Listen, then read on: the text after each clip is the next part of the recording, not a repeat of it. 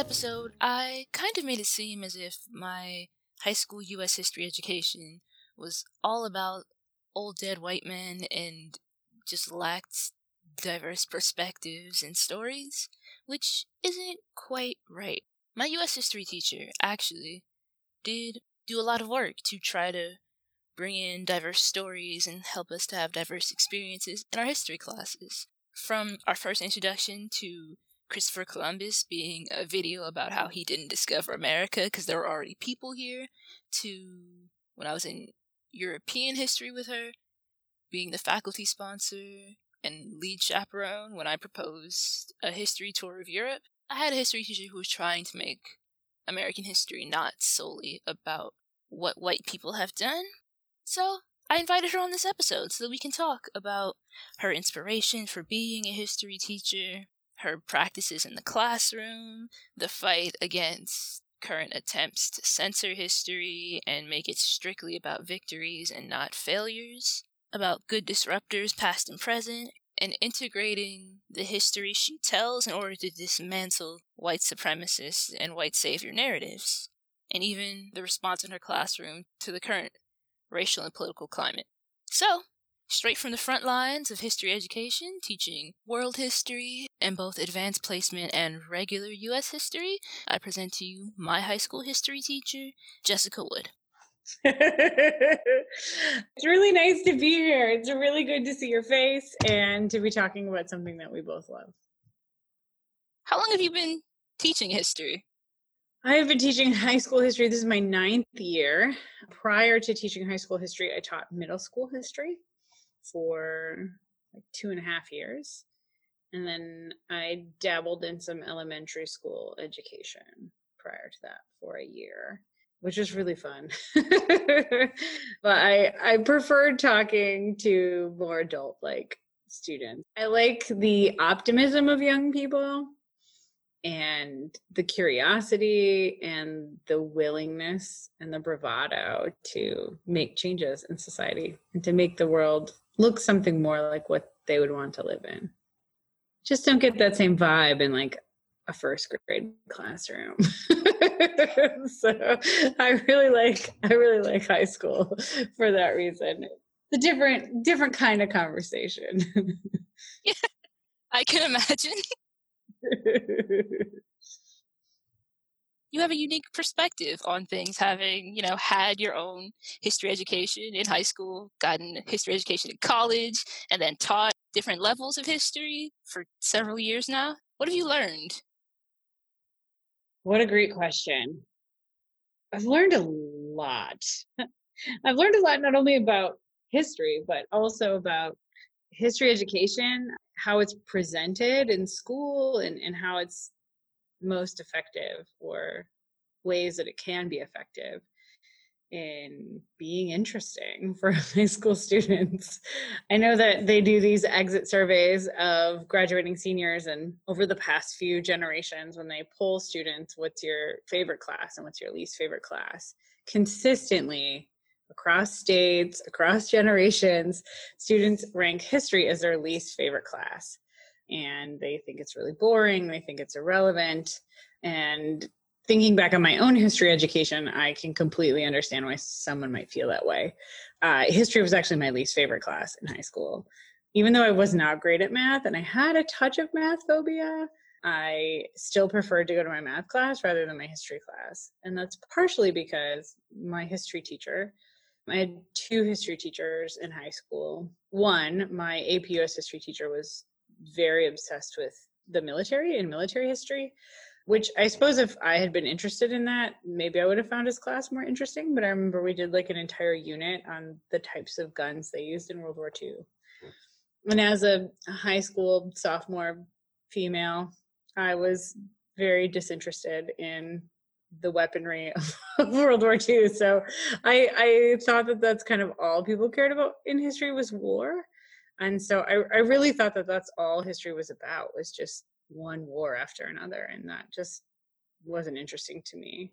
And then the other history class that i had was like a combo american history government class and my teacher would pull out her spiral notebook and she would open it to whatever page we were on and she would walk up to the chalkboard and she would write in cursive the notes on the board exactly as they appeared in her notebook and then she would stand to the side and wait for us to copy those notes into our notebook and then she would erase the board and do it again and when that wasn't happening we were getting packets like super huge packets that kind of mirrored the textbook.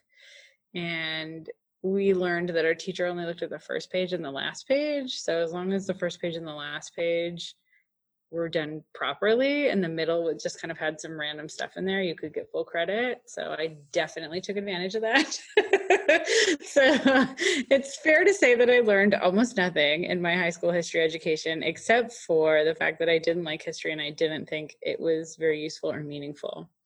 And it wasn't until i started to travel out of curiosity for different parts of the world and and met people who mm-hmm. lived in different countries who spoke different languages and they started to explain their history to me i was i was riveted. I was like wow this is so interesting. I wish i would have learned this. Or if i did learn it i didn't learn it in a way that was meaningful to me. I didn't understand or retain it.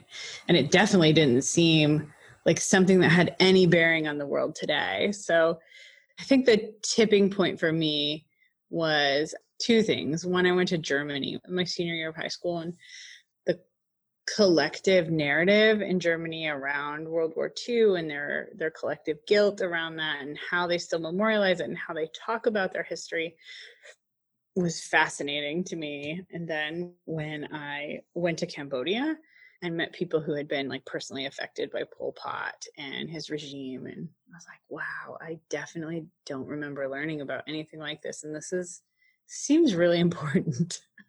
and so I kind of resolved at that point that I would go back to school and be the kind of history teacher I, I wish I would have had when I was in school. And so that's that's kind of the high mark I've set for myself. And I feel like each year I inch like millimeter by millimeter closer to the version of myself that exists in my head, but doesn't always exist day to day. Uh, but the, the version of myself that I would like to be in my classroom.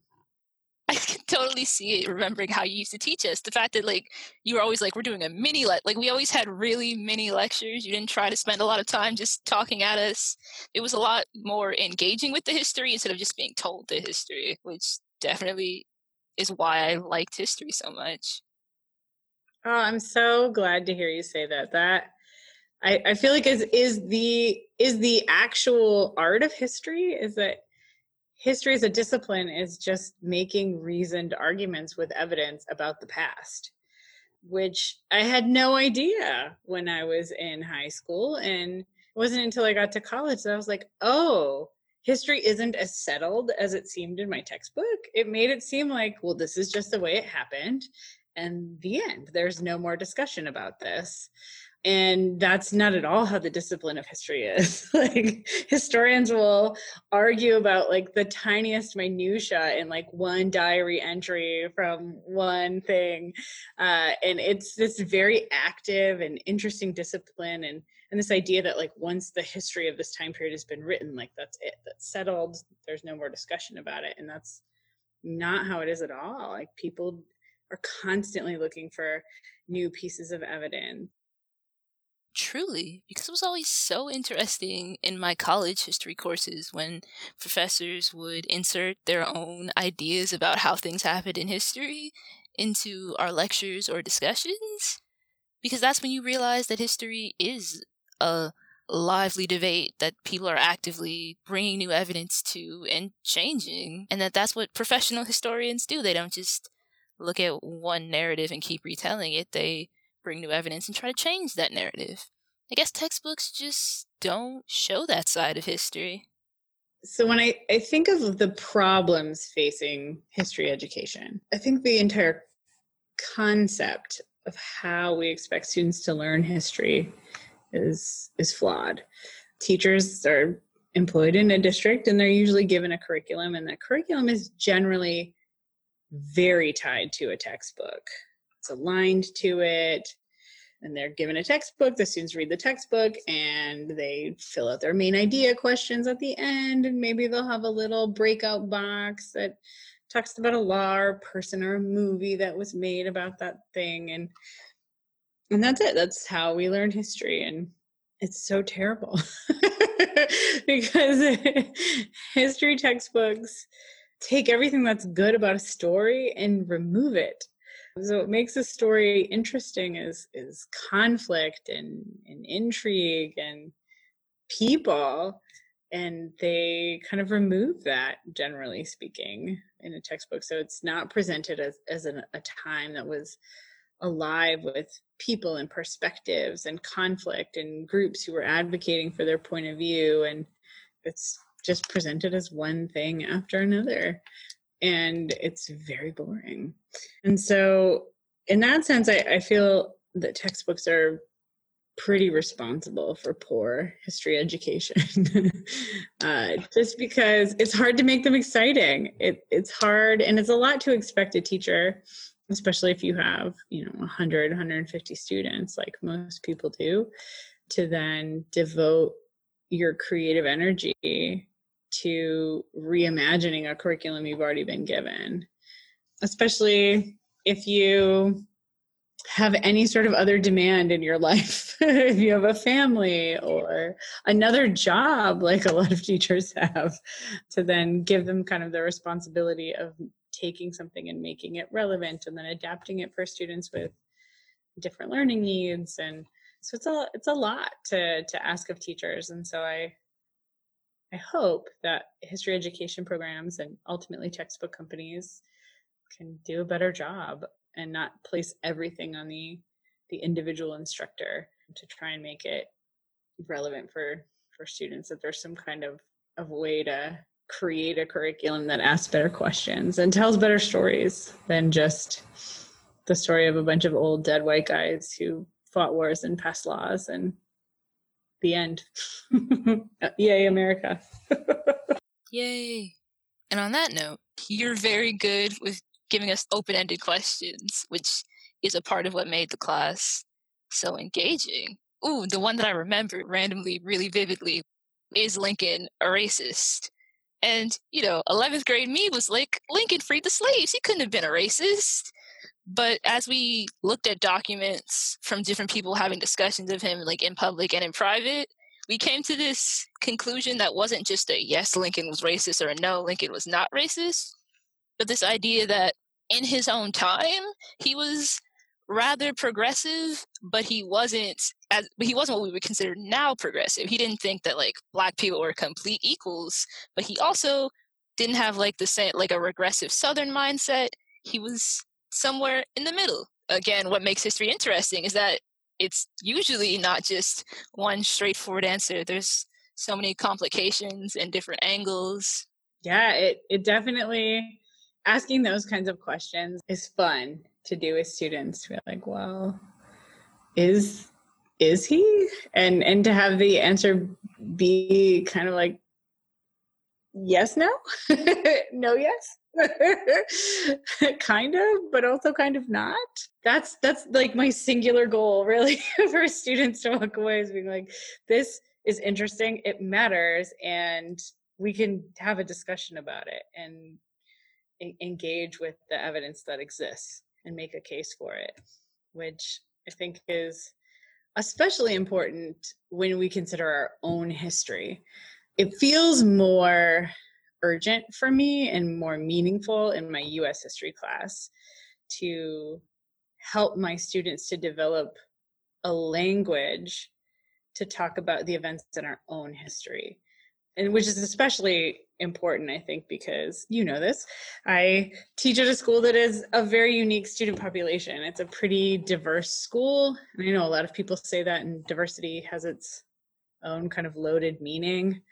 The school is, is racially diverse, it's demographically diverse in terms of income and education level of the students' parents. And so I teach approximately 60% students of color. So included in that would be like Latinx students, biracial students, and students who identify as Black. And then I also teach like approximately 35 ish percent white students. It's a it's a fairly good mix in each class, and I find that my students of color often have a pretty good background in a lot of the more sensitive topics of US history. They've talked about them in their family, they've heard about them before, they have a language to talk about race and racism. Whereas my white students often don't have a language to talk about race or racism because white people either directly taught from their parents or society that it's impolite to talk about race. And so they don't develop a way to talk about it beyond pretending it doesn't exist. I'm like, oh, I don't see color, or um, I don't, you know, think of things that way, or, you know, however they might phrase it, which might seem polite in the moment, but it's not particularly useful or really the way forward i would say. It's it's very dismissive to the experience of an entire population in the united states to act as though it's not necessary to talk about those things because it feels impolite. And so i find that my my students of color are very aware of their status in society like either their not only their their blackness or their brownness or however they see themselves but also the the value that society places on it and where they kind of fall in the hierarchy of society. And my white students are often completely oblivious to their whiteness. And while they might have some kind of knowledge that they've picked up implicitly in society of the value that it has they really haven't thought very critically about it. Certainly haven't thought about questioning it or dismantling it but they don't have really a way to talk about it.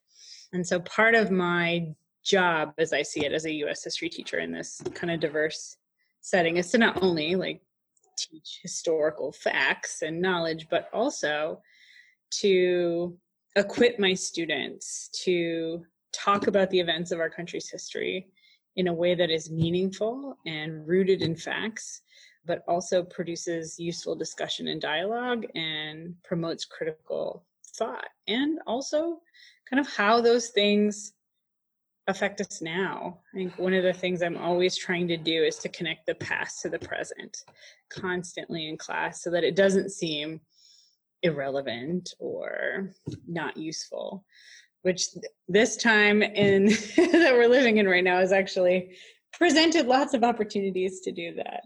I've enjoyed teaching in this particular cultural moment, even if it's kind of stressful to live through. it definitely adds a, a sense of of urgency and importance to to the job I have, which I've always felt very honored and taken pretty seriously, but now it feels critical. Speaking of stressful to live through, the conversations that are currently going on about the like right way to talk about and teach American history, those are a little, for me as a person who values history, stressful to hear. And since you're in the classroom every day teaching American history, I want to hear your perspective on it. There's this wonderful quote in the book 1984 that says, He who controls the present controls the past. And I find that to be so that just resonates with me so much right now because it's actively happening right now with the 1776 project that the president is pushing through and the idea that we should have a patriotic education. And what's implied by the word patriotism isn't a holistic hard look in the mirror but that we can only celebrate America, that patriotism is only sort of blind allegiance to our country, um, and any sort of critical discussion on on errors that the U.S. government has made that has irrevocably impacted communities like Native Americans or Latin Americans or Black Americans, like any sort of kind of critical look in the mirror about laws and policies that have actively repressed and oppressed groups is not patriotic. It's not patriotic to talk about those things. It's not patriotic to teach students to think about their country that way. It's only patriotic to talk about the the victories and to to kind of gloss over everything else and and essentially whitewash history. I think one of the the things that was startling for me uh, as a history educator was watching the RNC this summer and to listen to the president kind of give his mini recap of American history. And he starts his American history story the way that many textbooks do. Like the Europeans got in boats and they were curious and they were looking for freedom and they came here and it's been like one glorious story of manifest destiny after another. And there's a lot of things that are startling about that. But even the idea that American history begins with Europeans, that American history starts with the arrival of Europeans on the North American shore, in and of itself is a faulty starting point. there, there are millions of people living here who had been here for a long time, who had diverse cultures and societies and skill sets and are American, are are are the first people, and so to to even start American history with the Mayflower is you're already telling a false story, and you're already perpetuating an idea that the story of America is the story of, of white progress. The story of America is the story of like white people bringing enlightenment to a place that didn't have it before and bringing their ideas of progress. And sure they made some mistakes with slavery and oops sorry about the native americans but even they are kind of left completely out of the narrative. They act as though they just washed up on an empty continent. And oh pocahontas and her family were really helpful. And thanks squanto for thanksgiving. And that's the end of the story um, is something that's that's not only untrue and offensive to many Native American people, it, I see it as actively dangerous for the future of our country because the problems that have kind of rippled from those events still affect us. Like people who live on reservations have the same mortality rate as people who live in Somalia. And there's no access to clean drinking water. So I was just listening to the news the other day and they were talking about how the coronavirus has impacted Native Americans on reservations more because they don't have running water in their homes. And even the idea that like there are places in the United States where there's no running water is shocking enough. But then to think about how do you fight a, a germ pandemic with no running water, like no way to clean your hands is yeah is it's and so how can you address those problems and take on those very real problems that are facing our society if we don't own the history that made those realities happen. Native Americans didn't self select to go on reservations in deserts where there isn't easy access to running water or no industry or cities. They were actively forced there by the United States government into undesirable land from desirable land that they were on because they had discovered gold there or because Georgia planters wanted that land on and on and on. And so forced into these parts of the United States that are lacking in natural resources, among other things, is really a, a disservice. And so this idea that like he who controls the present controls the past is something I've tried to kind of hold in my mind this year as I, I actively want to make sure my students don't just blindly wave the flag. They don't just blindly pledge allegiance. That you can love this country. That's perfectly appropriate and fine. But blind patriotism is no patriotism at all. And so if you are going to be a patriot, then then you then you have to you have to love the nation you live in and to to love something is to know something. So you have to you actually have to get to know it. It has a lot of potential. so, there's so much power in both the stories we choose to tell and the ones we choose not to tell, as long as history classrooms aren't being censored. Something that gives me pause is stories I've heard from fellow educators who are in history classes where the censoring of the kinds of history they can teach is already starting to seep into their classrooms. So I have a couple of friends who have shared different stories with me of their own experiences. I thankfully have not experienced this, but it does it does make me nervous for the future in general. Um, so I had a, a friend who told me that um, he is no longer allowed to show images that might be considered unsavory or offensive in his class. And I'm not talking about images that would startle anyone, like genocide victims or images of war. No, he is not allowed to show the Statue of David uh, because it's considered salacious. So when he teaches the Renaissance, he's a world history teacher, he has to take black bars and place them over the nude statues and and and paintings because they're considered offensive and that that's that's something that that is startling to me because the censoring of something that in my mind in the grand scheme of of all the things that could be considered offensive in history renaissance art feels so benign and generally celebrated by the rest of the world like the statue of david is considered to be one of the most beautiful sculptures ever made.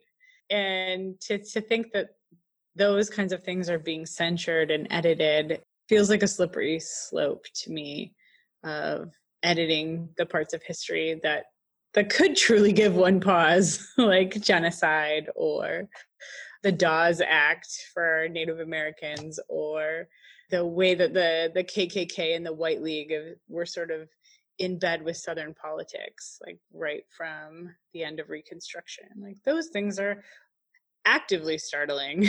And so so if, if, people are offended by and censoring renaissance art images it does make me wonder what things might be next eventually. And so that that gives me pause.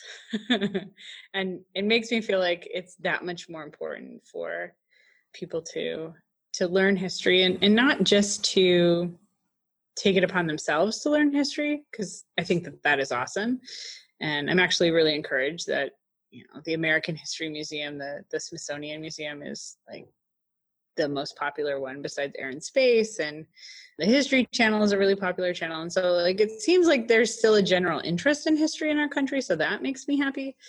But i guess what i mean by history education and, and people learning their history i i'm talking about high school education and not just because i'm a high school history teacher but because it's for a lot of people the last formal education they'll have in history for the rest of their life unless they seek it out on their own. Most people who go on to get advanced degrees unless they're studying history or have an interest in it already their high school american history class might be the last american history class they ever take. And so, if the last American history class you ever take says nothing of slavery and says nothing of the women's rights movement or of the labor movement in this country or says nothing of Japanese internment, then you don't really know the history of your nation. And that I think is a is a disservice to the to citizens. So I, I see my job as not only imparting knowledge, but also empowering people to to learn their their nation's history and to ensure that it doesn't happen again. and actually, this is something you told us back when I was in high school. We were discussing history, and we were talking about the idea of like those who don't know their history are doomed to repeat it. And you told us that it's not just about like doom and bad things. There's also like a lot of good in history that we shouldn't like cast it aside because there are things that we can learn from history to like because we want to recreate them in the present. It's not just about all the mistakes of the past. There were triumphs that we should try to recreate and learn about and acknowledge. And to go back to that Orwell quote about he who controls the present controls the past, I find that it goes both ways, and that's part of the importance of history, is that it's harder to see and to believe that there will be like a diverse array of change makers in the present when all you're taught about the past is that old white men were the people who made change. Which is why history is so powerful and empowering, and learning an inclusive history is so important. Yes, you're totally right. Like, some of my favorite American moments are those moments, like the fact that Wyoming refused to join the union unless women were allowed to vote. like that's incredibly progressive for the 1800s. like they were like, oh, we're not going to let ladies vote, then we'll just stay a territory. It's fine. like if, if we're going to become a state, then the women have to have the right to vote. So like that's that's incredible. or someone like Susan B. Anthony intentionally breaking the law, or the Lovings breaking the law and getting married even though it was illegal to have an interracial marriage. Like I think about Congressman John Lewis when he talks about good trouble, like getting into good trouble. Like I think the the good trouble stories are some of my my favorite stories in American history. If people are like, all right, I'm gonna I'm gonna disrupt this system because it's not okay. And it's interesting to me that recently the like people don't always recognize the good trouble or the good disruptors in the moment they're in. Um, it's in the past. So like when they look back at the Patriots dumping tea into the sea or uh, smuggling in Dutch tea or tar and feathering tax collectors. They're like, yeah, those are real American patriots. like, if you had been living during this time, I feel like you might not have felt that way. You just feel that way now because you know the end of the story. I think about like Colin Kaepernick. In in my opinion, I think he will go down as somebody who is a good disruptor who brought attention to a critical issue and and forced a conversation about it. And so when when i hear people criticize that but praise patrick henry like i don't think you recognize the patrick henrys that exist now. There are patrick henrys everywhere who are all in their own way saying give me liberty or give me death and so i i'd like to be able to kind of point that that out to my students. A couple years ago oh gosh it feels like a couple years ago honestly it might have just been last year. It's been the longest year ever. But whenever the caravan of migrants was coming and they were coming to our country and oh the humanity it just so happened to coincide with a time that we were talking about oh shoot you're gonna have to put this in postscript because i'm blanking on the name of the boat the boat of jewish people who came over. When i tell students that story of that boat they're they're always like i can't believe we did that. I can't believe you know these people came to our shores and they were in trouble and then they went home they were to get killed. I can't believe we turned them away. I'm like yeah that is pretty terrible so what do you think about the migrants that are coming here? And, and like some students can make the connection but some of them need like more direct teaching or more direct coaching. Be like it's the same thing. It's it really is the a similar concept. We did later end up looking up the name of that boat of jewish people fleeing the holocaust that came to america looking for refuge and was turned away. It was the st louis came up to the shores carrying 937 Jewish passengers. And we turned them away. Yeah, and so I find it's easy to look back for students to look back at the past and be like, I definitely would have been on the right side of this issue. I definitely would have stood for humanity and and not the oppressor. And so I, I I find that everyone kind of assumes in Star Wars that they wouldn't be part of the Empire, even even if even if they are um, inadvertently. And so I I also find it's fun to talk with students and to help them be able to see in their own way, like the people who are who are the Patrick Henrys, I suppose, of of today. Miss Wood has also used the pandemic to to help add diverse stories and storytellers to her teaching, which I think is so cool. Something I've been trying to do this year too which to some degree the pandemic has lent itself well to this is to introduce my students to historians of color female historians i'd like to also introduce them to non-binary historians or people who are doing work related to history education because when it's just me telling the story in class which it often is in a traditional high school sense like i'm just a white lady telling the story but I, I actually find that with asynchronous learning, some days it's easier for me to give them a different voice to listen to. Like, oh, listen to this person tell this story, which is that's been kind of cool to introduce them to different kinds of historians because I also inadvertently in my head think of historians as like old white guys with elbow patches on their sweaters. Even though it's a way more interesting and diverse field than that. Yeah, it is. That's something I didn't even get to see till college because I actually didn't even have my first black teacher until I got to college and taking history classes with black teachers is when I really realized that the reason why I wasn't really exposed to a lot of important things in Black history is because it's a lot of times Black historians who are interested in studying Black history who feel that it's urgent enough to talk about it a lot. So bringing a diverse array of historians will bring attention to like diverse parts of history that white historians aren't always interested in. Absolutely. You are 100% right about that.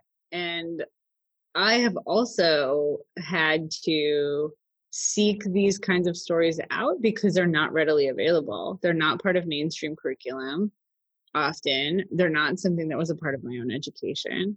And so part of i guess kind of me moving the needle of me being the version of the history teacher i'd like to be is to tell more of those stories so in the last couple of years i've tried to actively dismantle the white savior narrative that exists a lot in all of American society and American storytelling in particular, but also in the way we tell stories about history. And so when we talk about Nat Turner in my AP US history class, it's often the first time that my students are being told about a slave rebellion. And so I every year without fail get asked the question how come enslaved people didn't rebel before this point?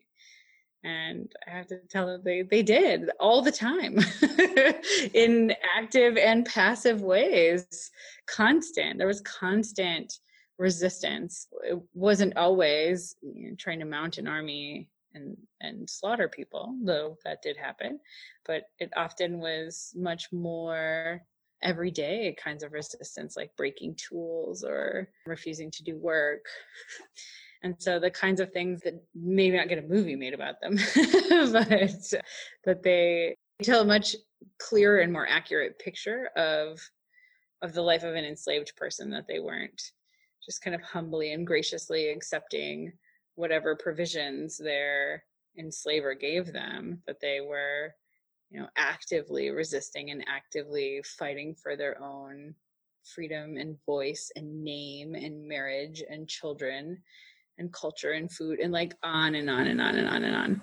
And so i, I find that those those stories are important and validating to tell because they're important for the story of black history but they're they're also the they're also essential to the story of american history. It's something i, I feel like is good for white students also to integrate those stories into the mainstream narrative of American history so that they're not like, oh, American history is the history of white people. And every now and then we're nice and talk about the histories of other people. you're like, no, they're also American and their story is our story. Um, so that's been kind of nice to to change the the dialogue around. Not always an easy one.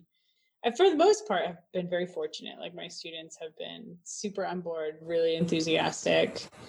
Perhaps not surprisingly, it's often their parents who are like in an older generation who are a little bit less enthusiastic about some of the the topics that we might address in class.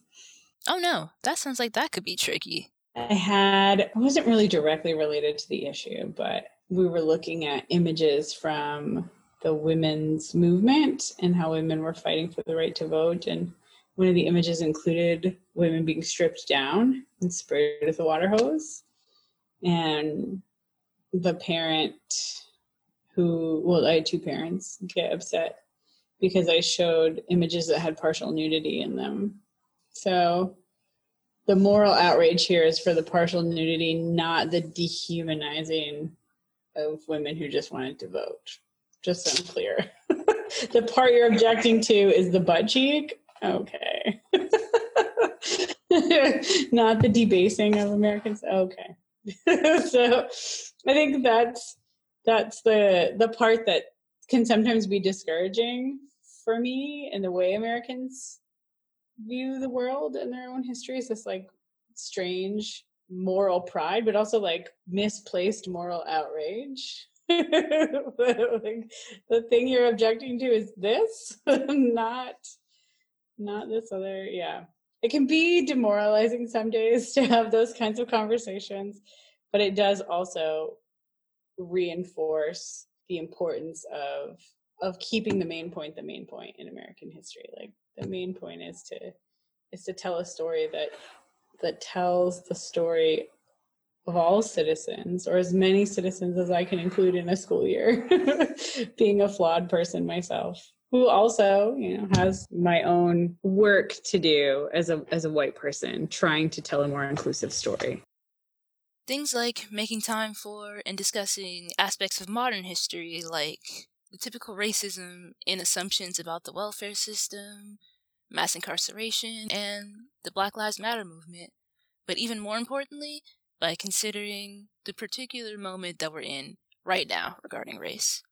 So, in light of the the racial reckoning, in in some ways that our that our country is beginning to to have, I started to to learn about really and think about for the first time racial trauma as like collective trauma that people can experience, and so when I learned about this, I immediately was nervous and concerned that I might traumatize my students in teaching about certain topics or re traumatize them.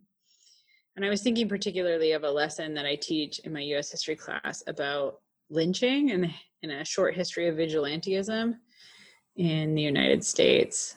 And in as part of this lesson, I show images of lynchings, mostly to show my students how well attended many of them were. And it is shocking. And part of the motivation of showing the images is to is to show them like a startling image so we can talk about it and about how commonplace these things were for a long time. And so I got nervous after I learned about racial trauma that I was going to re traumatize my students. And so I asked a few students that I'm close to if they would be upset or if I had done something wrong by teaching about it. And a student of mine, really a lovely person and just extremely brilliant in the way that he can just kind of succinctly point out truths, said to me, Miss Wood, students are rarely traumatized by the truth it's when you try and pretend that those things didn't happen or that they weren't serious, that's when it's going to be re traumatizing. But we won't be re traumatized by you telling us the truth about lynching or vigilantism or violence that has been enacted against Black people from the very beginning.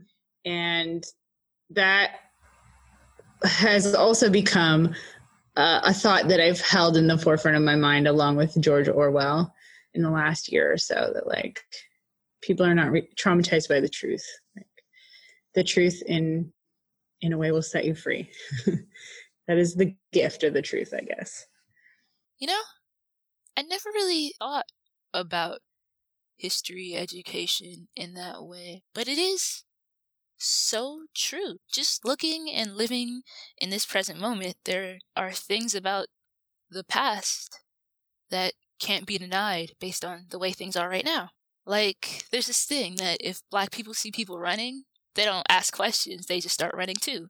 Just and like just generally if some if some kind of mess is going on, black people don't investigate, we go the other way. And that's like deeply rooted in the fact that for so much of American history, white people could just terrorize black people without repercussions and frequently did.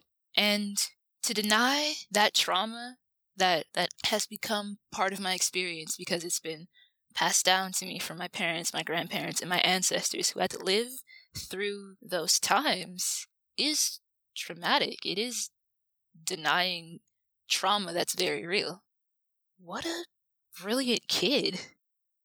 but no, it's it's totally true. Like, and I hope that my greatest hope for history education is that we can form as a nation a a collective narrative about the past that we can come to an agreement about things that happened in the past and have a way that we talk about it that is common for white people, for black people, for all people who are citizens of the country, that we can talk about the past openly and frankly and learn from it and create a better future. Glad to hear it. And thank you so much for coming on and discussing history education with me. Thank you for having me. In this episode, a lot of historical events and people and names were thrown around without a whole lot of context. So, if you want to learn a little bit more about any of those things, check out the show notes on my website, which is in the show description. There will also be some further reading suggestions in there if you'd like to learn more about any themes we talked about today. Also, I had to cut some parts of the conversation that I really wanted to share with you, but I didn't want this episode to be like too unwieldy and long, so I'm going to release them throughout the month as shorter bonus clips, including one about the Wilmington coup and connecting it to Colin Kaepernick and the squad. So definitely subscribe on whatever platform you're listening on so you know when those are released. And if you liked the show, share it and rate it.